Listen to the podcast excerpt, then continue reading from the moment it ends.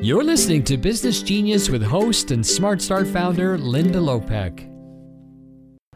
This is Smart Start coach Linda Lopek, and you are listening to Business Genius, episode 204 What It Takes to Win a Lawsuit When an Employee Has Done You Wrong. Lawsuits are costly and require a lot of time, energy, and money to prepare. It's a slow process, even more costly if you lose. There's more at stake than meets the eye. I sincerely hope you are running your business in a way that makes it unlikely you'll ever have to deal with such a thing. However, as you might one day discover, personal integrity is not what it used to be. And when you are in business, sometimes a lawsuit simply can't be avoided, no matter what safeguards you've put in place. So, in my next series of episodes on Business Genius, I'll cover this important topic for you. Today, I'm going to talk about what it takes to win a lawsuit when an employee has done you wrong. Next week, I'll go over several ways for how you can protect yourself when it's either an employee or a client who does you wrong. And the week after that, I'll cover how to deal with a business partner relationship gone bad, as this is a bit of a different beast.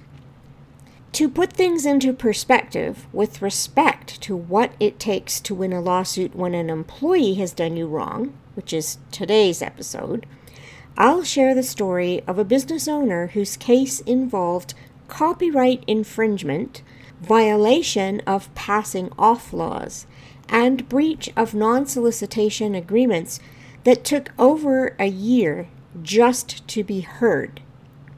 Substantiating the claim required hiring two technical experts to serve as witnesses, one of which was a respected computer forensic data expert, needed to analyze 20 of 250 digital images stolen from the business owner's servers and placed on the defendant's website as their own work under the name of the new company they had formed.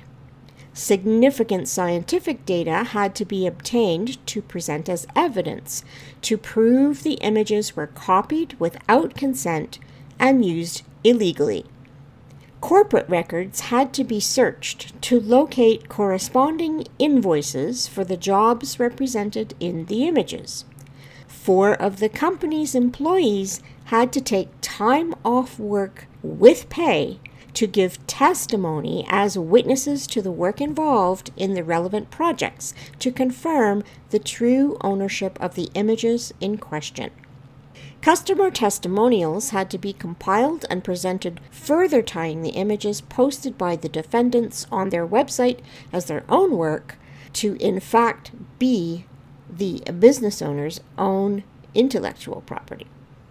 Copies of letters of solicitation addressed to his customers in contravention of signed non solicitation agreements had to be presented to prove breach of those agreements.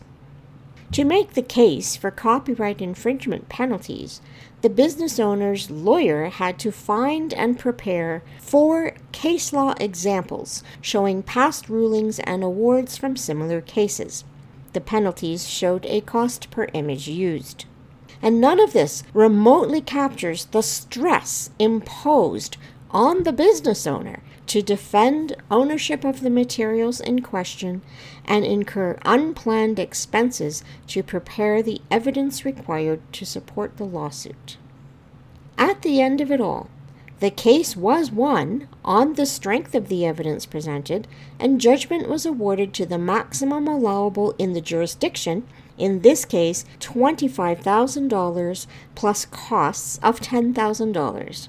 However, be forewarned winning a judgment is one thing, collecting on it is quite another. Hence, the next chapter, registering the judgment, after which it will go to the sheriff's office for enforcement. Whether or not the judgment can be fully collected, or if the former employee's new business will survive, is always a gamble. Most definitely, lessons have been learned, particularly that there is no shortcut to success, Hard, honest work and a commitment to excellence is always the best way to get there. But you cannot not fight for what's right when an employee has done you wrong. That's the way you respect yourself and the value of your business and everything you've given to it. Never let anyone steal from you. Put the safeguards in place today to make sure you'll be able to defend your business however you need to defend it when someone tries to do you wrong. It will be worth every penny you invest in the infrastructure to protect your business. I hope you never need to use it, but the day will come that you will. It's not a matter of if, it's a matter of when. So be prepared.